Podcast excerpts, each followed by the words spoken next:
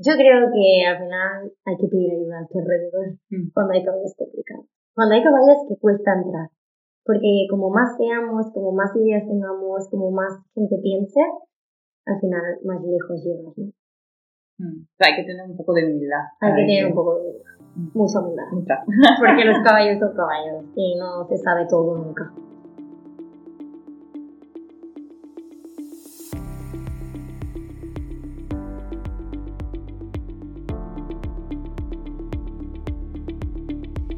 Hola a todos, bienvenidos a este nuevo episodio de The Modern Rider, el primer podcast ecuestre que reúne el deporte con el horsemanship. Un lugar especial para descubrir entrevistas a los mejores profesionales ecuestres, para inspirar y ayudarnos a convertirnos en mejores jinetes más conscientes y responsables. Esta vez estuve entrevistando a Olaya Aguilar, una joven y dinámica amazona catalana de doma clásica que tiene un feeling especial con los caballos. Desde muy joven se aficionó por la doma clásica, teniendo varios ponis y caballos con los cuales estuvo compitiendo. Con la determinación y la ambición que la caracteriza, supo muy temprano que quería dedicar su vida a la equitación y unirse a los mejores jinetes del país. Con este objetivo en mente, se fue un tiempo a Ronda para desarrollar sus habilidades antes de regresar a Cataluña y seguir con su carrera en el Centro de Entrenamiento y Yeguada Barcelona Horses durante casi cuatro años. En busca de una mejora continua, aprendiendo de los mejores, entró luego en el reconocido Centro de Alto Rendimiento Villa Ecus, donde entrena actualmente junto con la amazona olímpica Beatriz Ferrer Salat y más recientemente con Berna Pujals. Olaya es una de las personas más trabajadoras y dedicadas que he encontrado en mi vida. Su capacidad de superación y concentración en competición la han llevado a participar en el Campeonato Europeo en categoría U25 y a ganar muchas competiciones en España, tanto en nivel San Jorge como en Gran Premio. En esta entrevista hablamos de su día a día como amazona y entrenadora, de su visión de la equitación y del papel de las competiciones en su relación con los caballos. Espero que lo disfrutéis.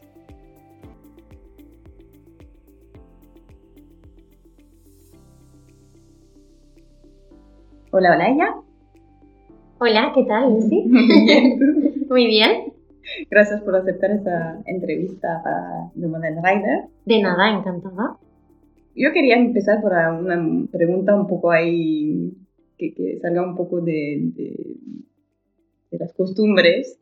Te quería preguntar, eh, ¿cuál fue tu primer recuerdo de cuando supiste que ibas a dedicar tu vida, eh, o gran parte por lo menos, a los caballos? Mm, Pues la verdad, no lo sé, porque cuando era pequeña ya montaba mucho y entonces de pequeña ah, me acuerdo que mi entrenador, mi entrenador, que yo tenía seis años, que tenía un entrenador así que era de, mi pueblo, así era, que yo lo quiero muchísimo, eh, que era así gitano y tal, y me decía, le decía a mis padres, este niño se dedica a los caballos porque se tira aquí todo el día, entonces ahí pues ya como que se me quedó como dentro que me dedicaría a los caballos y yo ya lo, se lo decía a mis padres desde muy pequeña, pero no recuerdo mmm, el momento y no, supongo que no me imaginaba que me llegara a dedicar a esto tan así, ¿sabes? Igual yo lo decía de pequeña pues porque me gustaban y porque pasaba muchas horas con ellos, pero no imaginaba que sería tan en serio. Y luego con los años yo fui viendo que esto iba muy en serio.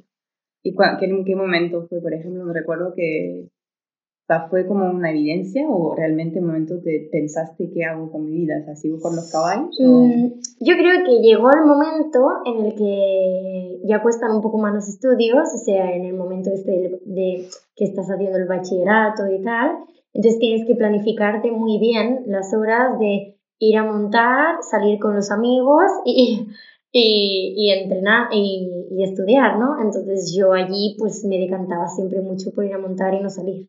Entonces aquí yo ya hice como un paso muy grande para decir tienes que renunciar a las cosas para esto. Cuando empiezas a renunciar es cuando te das cuenta de lo que quieres y de que realmente te vas a dedicar a, a esto que estudias, tienes que sacar las notas porque tus padres te lo dicen, porque si no, no puedes ir a montar, pero en cuanto terminas tienes que estar organizada para irte a montar y entrenar lo máximo posible para poder competir el fin de semana. Entonces, la vida social, pues la vas perdiendo un poco y dices, mm, lo tengo que hacer porque no me queda más remedio, porque es que me quiero dedicar a esto. Yo creo que en el momento es tener que todo el mundo está pensando, voy a dedicarme a ser cirujano o profesor, o pues yo, pues dije, hostia, yo me voy a dedicar a los caballos. Vale, y como o sea, estabas diciendo que tú compites, eres eh, amazona de, de Doma Clásica, em, o sea, primero, ¿cómo, ¿cómo vino el hecho de decir voy a hacer Doma? Porque realmente es lo que me gusta, y, y cómo vino el de voy a competir. Pues mira, mm, cuando era pequeña em, estaba con mi entrenador, este, el que te digo, Sebastián, que para mí es como el que me inició en todo esto y siempre como que me queda el recuerdo este fuerte porque pasé muchas horas con él. Entonces con ellos pues no hacía doma clásica. Entonces, claro, mm, yo tenía como la ambición de hacer algo más y él y mis padres me dijeron, bueno, pues, pues si quieres hacer algo más tendremos que ir a algún otro tipo de club.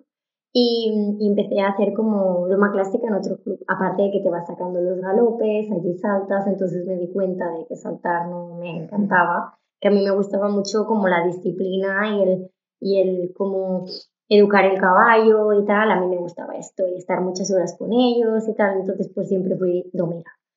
No hice salto casi nunca, solo para sacarme los galopes y eso y vi que no era lo mío. Y, luego el técnico deportivo, pero ya tenía claro que no era lo mío. Y, y nada, me, me, decanté y me puse a competir desde muy pequeñita porque se lo pedí a mis padres porque me gustaba mucho y ya pues me embarqué en esto desde pequeño. ¿Y lo de competir?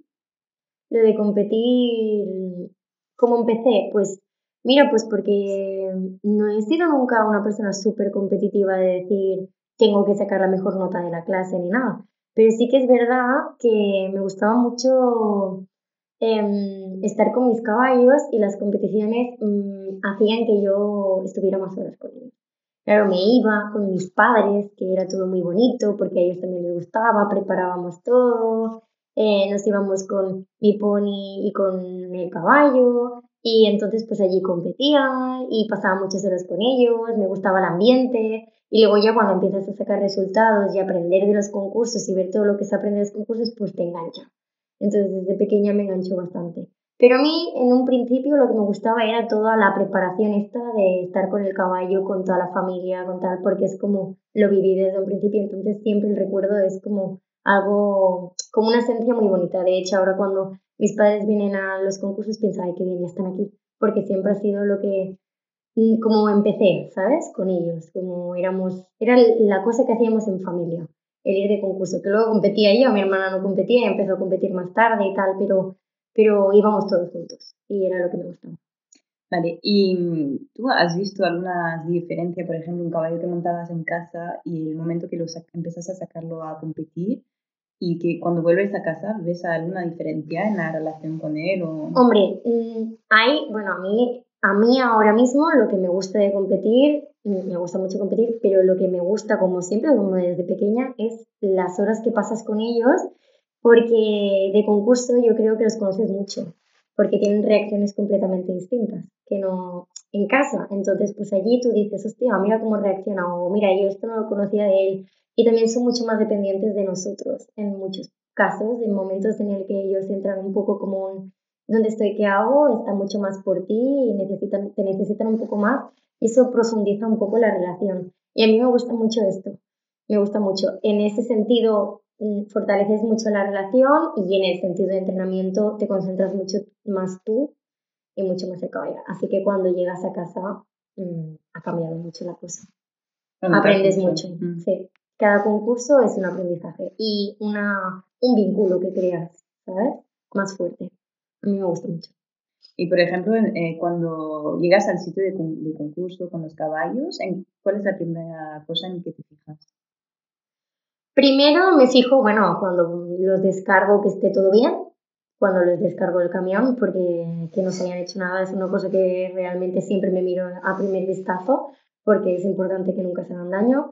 Luego cuando los paseo y los meto en la cuadra, que la cuadra esté en condiciones, que tengan agua, que no haya ningún tornillo, todo esto me lo miro muy bien porque no quiero que se hagan daño.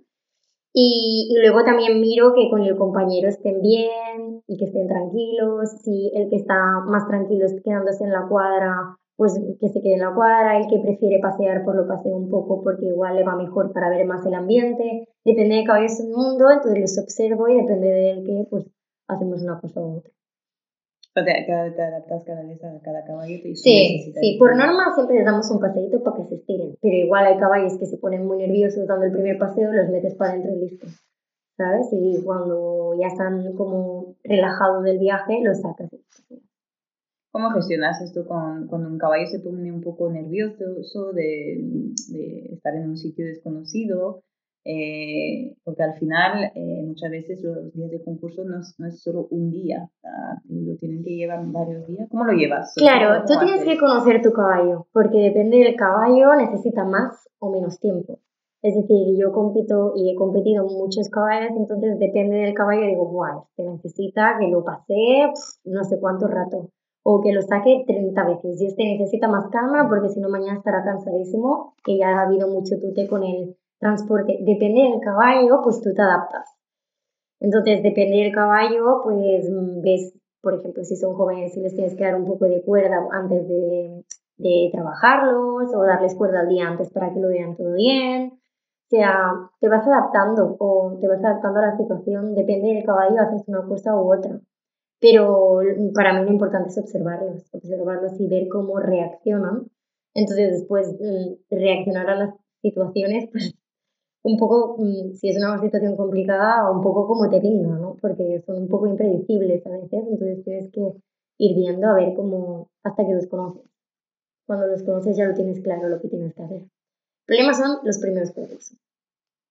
Claro, es donde, donde empiezas a conocerlos un poco más y todo mm. eso. Al final todo eso lo aprendes de ellos directamente o tienes algunas, no sé, o, referencia en cuál te, te apoyas. Claro, claro, a ver, mm, todo el aprendizaje que tenemos en Villa Ecus, por ejemplo, que es donde yo trabajo, por ejemplo, em, tenemos una entrenadora de Doma Natural que se llama Karma Kama, que es súper buena, ella nos enseña pues a corregir en casa, a corregir reacciones, entonces a partir de toda esta técnica que ella nos ha enseñado, pues pie a tierra, pues nosotros corregimos según lo que ella nos ha enseñado y entonces como ya lo vivimos en casa, según las reacciones de cada caballo, aplicamos lo que ella nos ha enseñado. Y claro, pues vamos aplicándolo tanto cuando suben del remolque como cuando bajan, como cuando están en un sitio, pues tú aplicas la técnica que te ha enseñado Karma, que es muy buena y que los conoce muy bien. Y luego montados, pues igual, es lo que me enseñan las entrenadoras. Claro, tiene que salir un poco de ti, porque tú los conoces y porque tiene que salir un poco de ti el feeling este de cómo reaccionar ante las situaciones, pero también todo es aprendizaje, o sea, todo es el aprendizaje que llevo en la carrera de mi vida. Y por ejemplo, y antes de llegar a, a Villalcurs, que es eh, Casa de Actriz Pérez Salat, em, ¿has tenido otra otra relación así con, con, lo que llamamos la doma natural o el, método Parelli, lo que queramos? Pues no, la verdad es que hasta que llegué a Villecos de doma natural no había hecho nada. Nunca, siempre me había dedicado a la doma, doma, doma y nunca hecho. ¿Y, ¿Y, cuál era tu percepción de, hacia eso en este momento? Pues claro, a mí la doma natural me ha ayudado mucho porque, claro, yo había hecho muchos potros. Y ahora pienso, si yo con los potros hubiese aplicado esto, pues me hubiese ido mucho mejor. Pero claro, en esta vida, pues como más joven, cuando eres joven, pues aprendes unas cosas y vas creciendo y vas incorporando más cosas.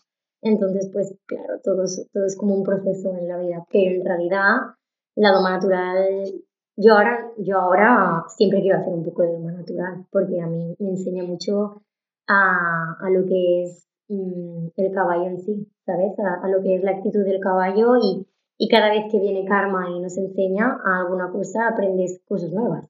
Entonces, claro, es una cosa que desde mi punto de vista, hagas doma clásica, salto, eh, cross o lo que sea, siempre hay que tocar. Siempre hay que, tener presente porque es aprender el comportamiento del caballo, básicamente. Y antes de conocer a, a Karma, cuando te hablábamos de doma natural, ¿Cuál era tu, cómo te lo imaginaba? Hombre, yo sabía que era, que era el estudio de, del comportamiento del caballo. Y siempre me había apetecido hacer algo de doma natural.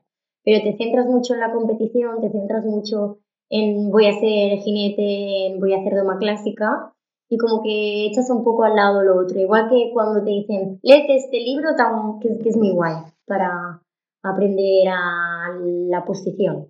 ¿Sabes? Si tú lo ojeas así, igual hay alguna foto que te mola y te la miras, pero no le prestas más atención. Pero luego si te metes dentro del libro y te lo lees un poco y te pues dices, hostia, esto me puede servir, ¿sabes?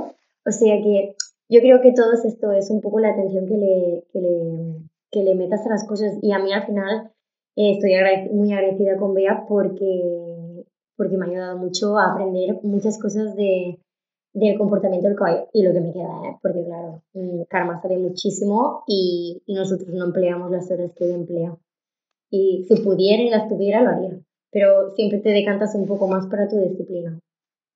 Y tú cuando sales a competir, em, ¿ves que es algo que es bastante común, o sea, gente que trabaje con estas bases o no? Yo creo que cada vez hay más gente que lo hace, creo que cada vez, cada vez hay más gente, pero hay, hay menos gente que, que lo hace que no que, no lo haga. ¿Sabes lo que te digo? Es decir, hay poca gente que haga doma natural, pero cada vez hay más. ¿Sabes? Que me lo mezcle. Y para mí es importante, es muy importante mezclarlo. Porque al final, mm, la doma natural es saber cruzarles los pies bien, saber las reacciones del caballo, saber... Y al final te da muchas... Mm, ¿Cómo se dice? Te, da muchos recursos para la doma, para el día a día. Es decir, cuando se te defiende, si tú utilizas la doma natural, o se te asusta o cualquier cosa, pues lo corriges desde arriba o desde abajo. Te sirve. O sea, para, para ti es como, tendría que ser para todo el mundo. Claro, tendría que ser para todo el mundo. Todo el mundo debería dedicar horas de su vida. Yo personalmente tendría que dedicar más tiempo, desde mi punto de vista, a la doma natural.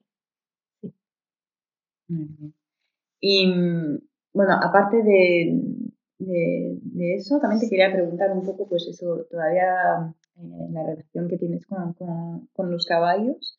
Em, ¿Tú te, te, acuerdas de un caballo con cual hayas más aprendido? Con el que haya aprendido más. Es que yo creo que todos los jinetes tenemos unos caballos que nos marcan en la vida, pero no hay un caballo. O sea, igual si va a ser unos Juegos Olímpicos y no más, más, no es mi caso. Así que mm, yo tengo varios caballos que me han marcado. Porque mm, durante el periodo de, de monta pasan los años y, y durante la, el curso de la vida hay un caballo que te va marcando según la época. Entonces, pues a mí me han marcado varios caballos. Mm, de pequeñita me marcó mi pony, que la he tenido hasta que era bastante mayor. Eh, luego, luego me marcó mi primer caballo de competición, que era management. Luego de competición así internacional, eh, que era management. Luego también, mm, sin competirlo, me marcó mucho un caballo que se llamaba Quiebro en Canalzina, que era un caballo que hacía gran premio y me enseñó muchísimo, aunque no lo competí nunca. Y luego aquí, por ejemplo, en Villa Ecus, mi yegua, que la compré con tres añitos y ahora tiene ocho y la he domado toda yo. O sea, hay, muchos caballos que te marcan. De Domingo, que me llevó a 0.25. Maggi, que me hizo ganar muchas competiciones en San Jorge. Dupré, que también me hizo ganar muchas competiciones. Y que al final creas, con los que compites más, creas más vínculo porque pasa muchas cosas. Todos estos te marcan. Sí, al final cada caballo tiene Es que todos los caballos tienen su... Luego caballos complicados también te marcan, aunque no los compitas nunca. Yo tengo caballos muy complicados que, que para mí han sido una satisfacción y que también te han marcado.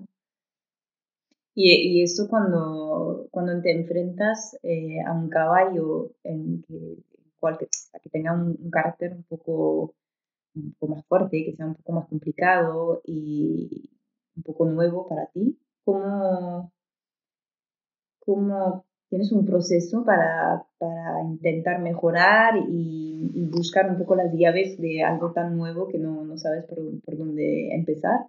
Claro, todos los caballos, todos, son un proceso, porque cada caballo es distinto. Entonces habrá caballos que a una persona le parecerán, bueno, tendrán más conexión que con otras, está claro, eh, pero siempre hay los caballos más complicados que creo que le cuestan más un poco a todo el mundo, ¿no? Porque son caballos que se dejan interrelacionar contigo menos. Entonces, pues mm, tienes que aprender a, a relacionarte con ellos. Entonces, aquí viene mucho la parte de tu feeling, pero aparte es muy importante eh, la experiencia. Entonces, yo cuando me encuentro con caballos complicados, pido ayuda. Porque, porque para mí es muy importante tener la segunda opinión o tercera opinión. Es decir, si tengo un caballo complicado, le pido a Karma, Karma, ¿qué hacemos? Ayúdame en esto, no sé qué, mira cómo reacciona tal, y de aquí es donde yo aprendo. O, por ejemplo, tengo a Bea, a Berna, a Adolfo y a todo un montón de gente a mi alrededor de la que puedo aprender a como que me puede dar puntos de vista, ¿sabes? Aunque yo tenga los míos. Yo creo que cuando te encuentras con caballos complicados, lo mejor de todo es rodearte de más. Porque, porque... De con más experiencia. O con menos. Ah, da lo mismo. Porque gente con menos experiencia o con otro tipo de experiencia, aunque no sea montado. Es decir, pie a tierra. Igual tú, que eres la que más me ayuda en la cuadra, pues tendrás más experiencia en alguna cosa pie a tierra, que yo no la tengo, y te, no se dejará esquilar la oreja y a, y a ti te dejará y a mí no. ¿Sabes lo que te quiero decir? O sea, todo es, pues, mm, yo creo que al final hay que pedir ayuda a tu alrededor Mm. cuando hay caballos complicados. Cuando hay caballos que cuesta entrar. Porque como más seamos, como más ideas tengamos, como más gente piense, al final más lejos llegas, ¿no? Mm. O sea, hay que tener un poco de humildad. Hay que tener un poco de humildad, Mm. mucha humildad. Mucha. Porque los caballos son caballos y no se sabe todo nunca. ¿Sabes? Está claro. Y justo antes hablaba de- del feeling. Em, ¿Tú crees que es algo que se puede enseñar o se puede aprender o es algo más personal? Yo creo que es algo que cada uno lleva dentro, su feeling, que cada uno tenemos nuestra percepción. Al final, creo que nadie en este mundo tiene la misma percepción de cómo. mm, o sea, tú conoces un caballo y tú lo vas a ver de una manera y lo voy a ver de otra. Igual que vas a conocer a una persona y lo vas a ver de una manera y de otra. ¿Sabes? Yo creo que es así, cada uno tenemos un feeling diferente, al final somos seres vivos. Y, pero yo creo que el feeling también con el aprendizaje se gana, ¿eh? porque como más años llevas, em, más feeling tienes. O sea, tú te subes en un caballo y cuando ya llevas mm, tropecientas mil montas, tienes mucho más feeling que cuando no las llevas, porque ya lo has hecho muchas más veces. Pero es una cosa que cada uno tiene su feeling y unos tendrán más feeling en unas cosas y otros menos. Lo importante es esf- esforzarse en tenerlo también, porque hay gente que igual pasa de tener feeling con el caballo, ¿sabes? Y no lo escucha. Hay que importante abrirse es un escucharlo, poco. Exacto. Y por ejemplo, tú, eh, porque montas bastantes caballos al día, Bastante. bastante, que mm, primero, ¿cómo haces para cortar? Decir, bueno, ya he terminado con este caballo, subo en el otro y hay una cosa en especial que haces cuando en el momento que te subes, no sé, hay algo que, que siempre haces o para, para ver si está todo bien. O sea, son dos, preguntas en, una, pero primero, ¿cómo, ¿cómo consigues cortar? Porque está montadas hasta 10, 20 caballos al día, si más. ¿Cómo consigues, como decir, o sea, readaptarte cada vez al caballo en cual te subes y si hay algo en especial que haces en el, al momento de subirte? A ver, al final cuando te subes en un caballo, mm, bueno, yo me subo, miro a ver mm, si él está por delante de la pierna, como se dice, si está bien eh, la impulsión. O sea, buscas un poco como la escalera esta de la loma, ¿sabes? Impulsión, rectitud, tal. Entonces tú vas mirando a ver si las escaleritas las estás subiendo bien y llegas hasta donde el caballo te llega, porque no todos los caballos llegan a la reunión de pirueta. ¿Sabes lo que te quiero decir? Entonces, pues tú vas con un caballo joven o con un caballo más complicado, pues tú aplicas hasta donde él llega. Y habrá días que él te va a dar un montón y habrá días que ya te subes y dices, uff, hoy no va a ser el día, ¿sabes? Que me va. Entonces hoy no voy a buscar que se reúna a tope, ¿sabes? O que me haga un apoyo precioso. Hoy voy a buscar simplemente que esté recto, suelto, impulsado y bien, y mañana ya veremos. Entonces tú cuando te subes en un caballo ves lo que tienes que buscar ese día. Es el día que tú ves que el caballo está muy bien, pues dices, venga. Y ya llega un punto en el que los caballos, cuando están domados, te subes, miras cómo van y a no ser que tengan un día muy malo, siempre van in, the good way y van mejorando día a día, ¿sabes? Y cada día pues pero un poquitín más, un poquitín más, un poquitín más. Pero para eso los tienes que tener muy bien en tus ayudas. Entonces lo primero que se busca es tenerlo bien en las ayudas. Claro. Y depende, pues yo termino cuando, cuando, están, cuando no están tan domados o cuando están más difíciles, cuando los tengo bien en las ayudas y cuando están más domados, cuando consigo hacer el ejercicio que me había propuesto pues hacer aquel día. Bien hecho. ¿Y tienes algún tipo de caballo que, que te que prefieres montar? ¿Algún estilo? Hombre, yo mm, creo que todos tenemos nuestro estilo, ¿no? Y yo soy pequeñita y muy delgadita. y no tengo mucha fuerza. Entonces, yo sé que no se montan con fuerza, pero a mí me pones un pedazo de caballo enorme, ¿sabes? Y me cuesta mucho más que uno más de mi talla. ¿Sabes? Que sí que hay muchos caballos grandes, súper eléctricos, súper hacia adelante y todo, pero a mí me, me parecen mucho más fáciles los caballos con una estatura media. ¿Sabes? Porque los caballos enormes a mí me gustan más, pero yo lo monto, monto lo que me ponga. ¿Y de, y de carácter, por ejemplo? Porque hay algunos más sensibles, pues mira, mm, a mí me gusta que sean un poco, claro, como la gente de Doma, ¿eh? yo creo un poco con chicha, un poco hacia adelante. Pero pero bueno, hay el típico caballo perfecto que tiene carácter estupendo, que nunca se asusta, que todo es perfecto, que cuando están domados, por norma no. Cuando están en tus ayudas y domados no se te asustarán, que siempre hay alguno un poco más spooky. Pero claro, el caballo ideal es este que siempre tiene como la cabeza perfecta y luego te pones a trabajarlo y tiene como la energía esta de caballo de doma, de que va a piafar, de que va a hacer el pasar y de que te va a dar la vida. Eso es lo estupendo, pero claro, tiene que montar todo. Sí, sí, ya. ¿Sabes? Tiene que montar ¿Y tú qué crees que lo más importante justamente para que un caballo esté bien en su cabeza? Variarle el trabajo Variarle el trabajo bastante y muy importante en medio de un entrenamiento es que cuando tú ves que te están dando, eh, aunque cada caballo es un mundo, que es lo que te digo, tú te tienes que poner en mente si a este caballo le está costando mucho hacer una transición trote-paso activando los pies, cuando te lo hace tres veces, tienes que darle un descanso. Es decir, tienes que darle sus tiempos, porque tú no puedes pedirle siempre lo mismo a todos, ¿sabes? Tienes que adaptarte, que es lo que digo.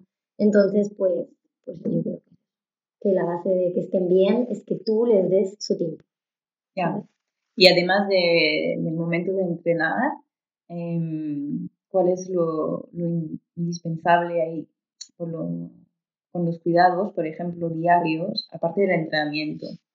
Para ti, ¿cómo, cómo se tiene que tener un, un caballo? Para mí, esencial, esencial, esencial es que estén en un paddock cada día, siempre, siempre, porque necesitan estar libres, como lo máximo posible como estarían en, en el tiempo pasado cuando podían estar sueltos, en, entorno natural, En su entorno natural.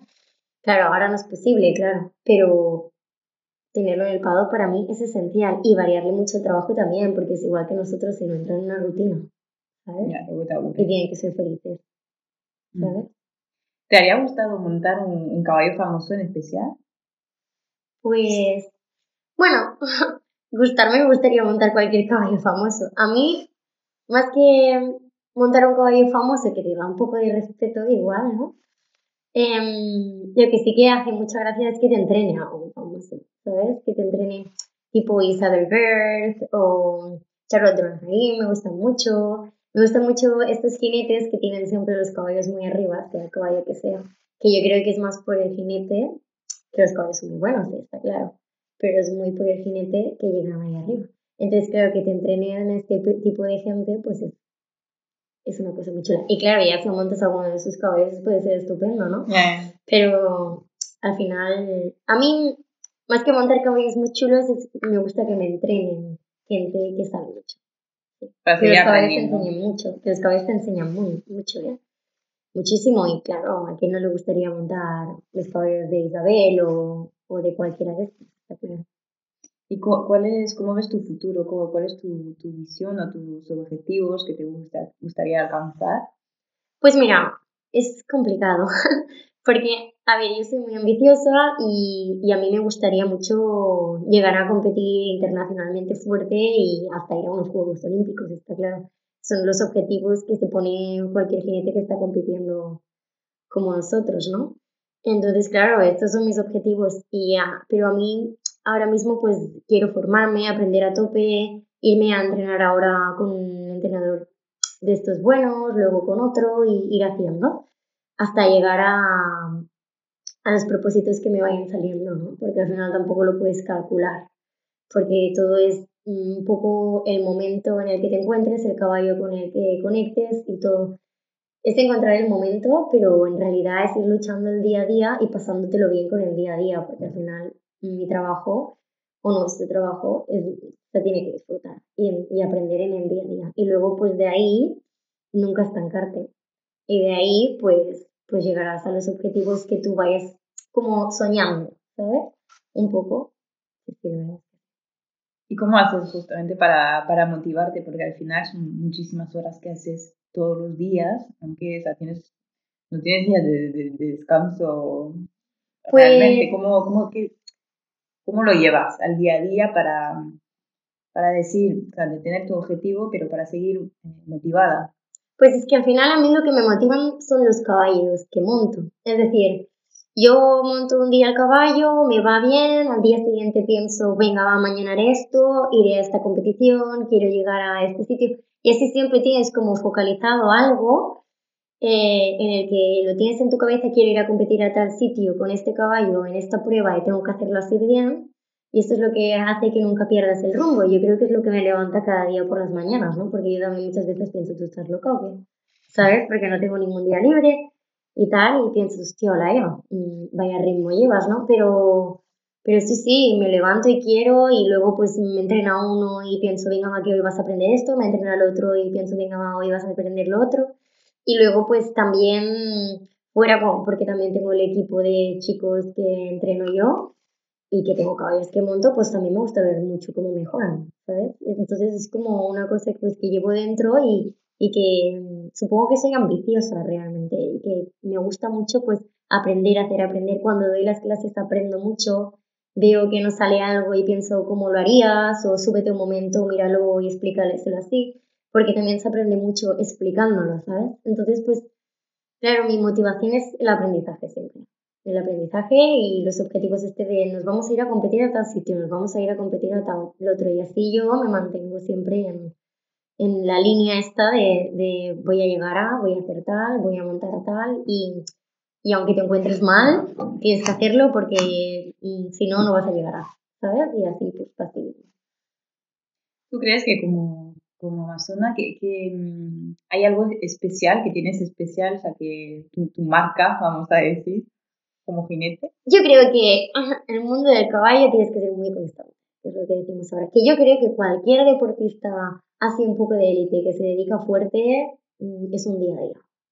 ¿Sabes? Es un día a día y una lucha continua. Y al final, mm, pues la ambición. Yo creo que la ambición está de querer siempre más, de competir, de querer aprender, de querer saber, de querer saber escuchar al caballo y todo esto, pues yo creo que es lo que marca a los jinetes que, que están más arriba y que, y que luchan en el día a día, ¿sabes? Lo que, los que están enganchados a estar cada día. Yo creo que es lo que hace. Y yo al final estoy muy enganchada. Y supongo que, que es lo que hace pues que nos volvamos buenos, ¿no? Los que estamos así realmente enganchados al día a día y un poco como que queremos aprender tanto, pues somos los que, bueno, yo no he llegado muy arriba, pero son los que llegan más arriba, ¿no? Al final los que tienen ganas de entender al caballo y, eso. Y a mí pues lo que, lo que igual em, hace que me mantenga muy, mm, muy como con ganas de, de seguir aprendiendo es eso, el entenderlos cada día un poco más, ¿sabes? Y el saber cómo controlar las situaciones y todo esto. Y o sea, ahora hablamos mucho de, a nivel mental para seguir motivada y todo eso, pero a nivel eh, físico, porque al final haces un montón de deporte todos los días, ¿cómo te mantienes en forma? Pues mira, tampoco hago nada súper en especial. Es decir, em, es verdad que, que descanso, descansa, descansamos poco. Em, sí que intento, pues por ejemplo, domingo por la tarde mm, dedicarme a mí, ¿sabes? Es decir, domingo por la tarde, pegarme una ducha, quedarme en casa, relajarme y hacer estas cosas, estar un poco como por mí. Y luego, pues, mm, luego también, pues, hacer un poco de ejercicio fuera, pero tampoco me esfuerzo a cansarme mucho porque si no me canso mucho, sino más a coger fuerza un poco eh, de, de, de, mi físico, ¿sabes? De, muscularmente, pero no tanto em, de, cardio, ¿sabes? Porque si no, no podría, porque son muchas horas. Lo que hacemos son muchas horas. Que si al tener dos trabajos son muchísimas. Claro, porque tú estás desde las seis y media de la mañana hasta las nueve, fácilmente. Exacto. Y, y menos el domingo hago cada día este horario. ¿Sabes? Es Entonces es muy, es mucha tela. Claro. Y cuando, porque es eso, por la mañana, mañana tarde estar en Milecus, em, luego eh, vas a otro sitio donde tienes a, tus alumnos. Em, hablabas un poco de lo que te aporta enseñar también, pero si, si además de la técnica, por ejemplo, tú hay otras cosas que enseñas a, que intentas por lo menos enseñar a, tu, a tus alumnos. Hombre, claro. Sí, sí, no, claro.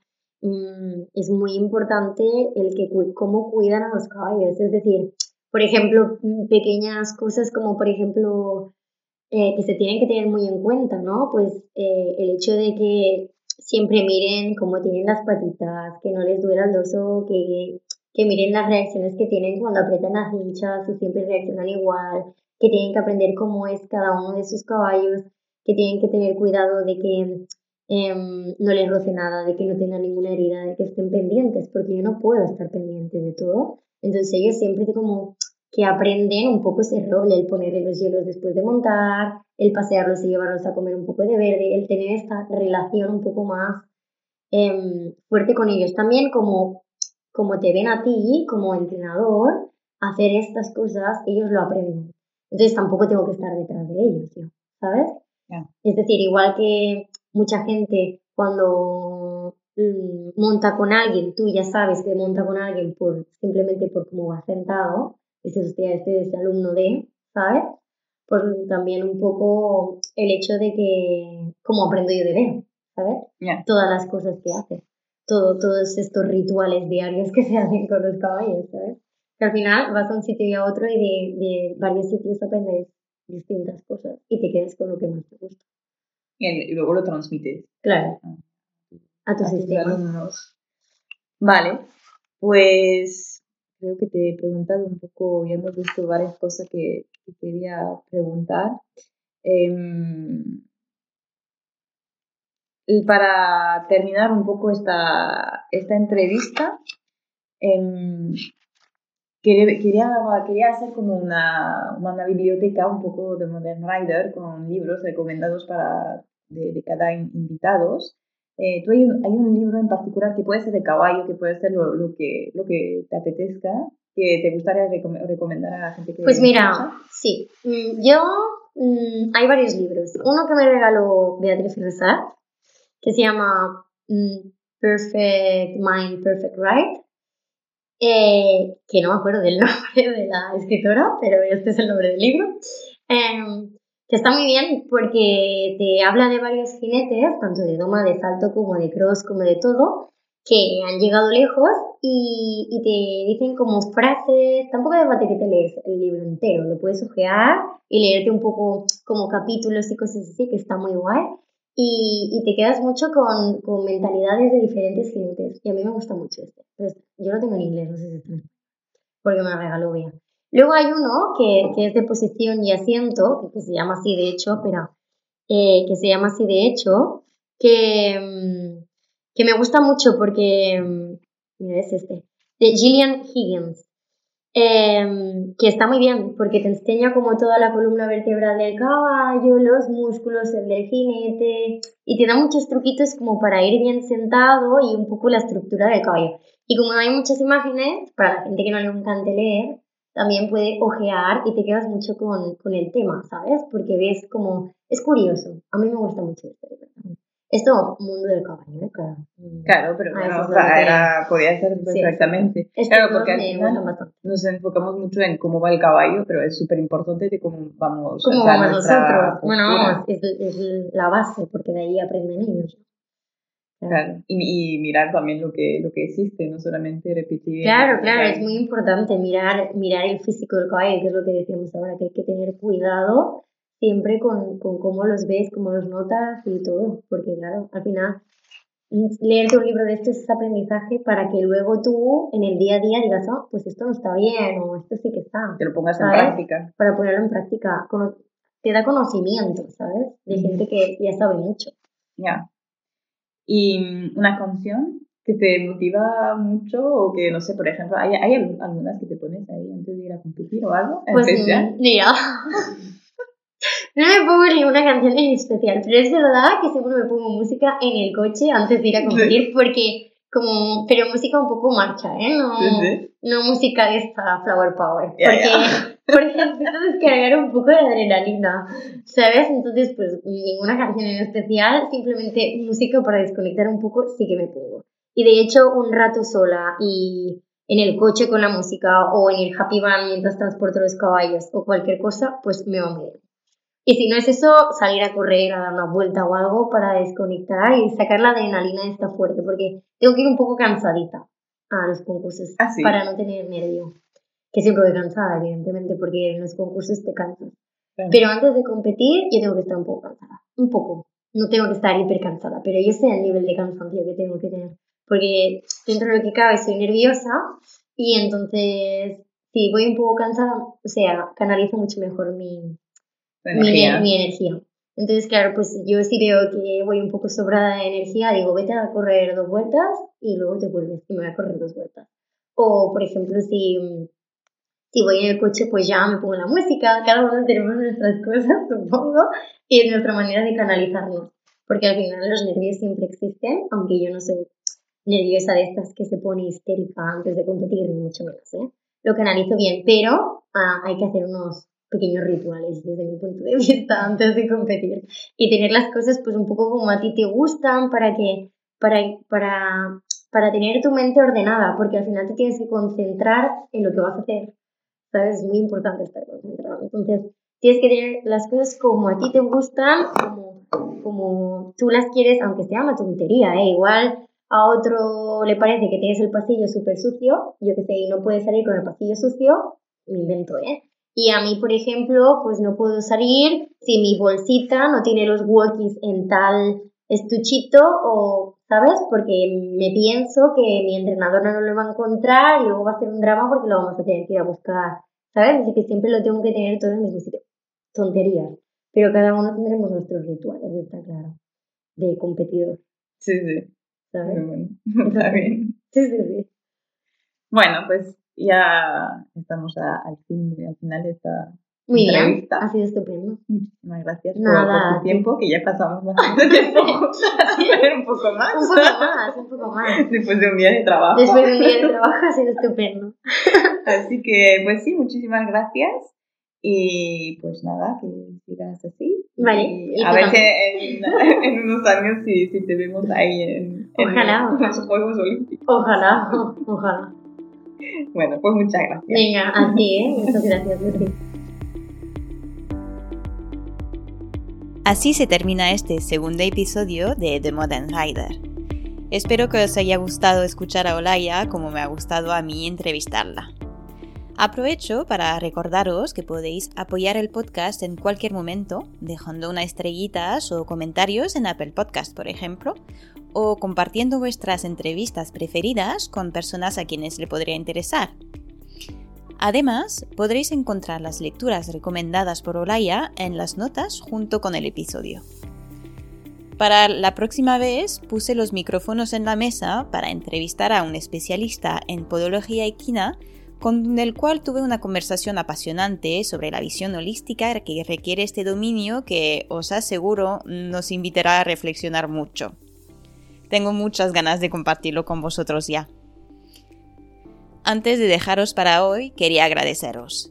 Poco a poco, la comunidad de The Modern Rider va creciendo, aportando su granito de arena en el mundo ecuestre.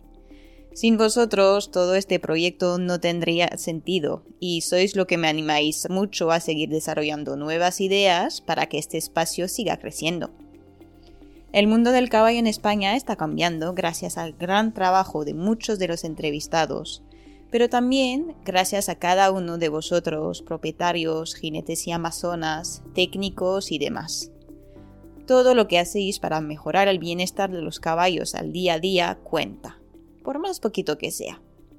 Así que seguid así y nos escuchamos dentro de dos semanas.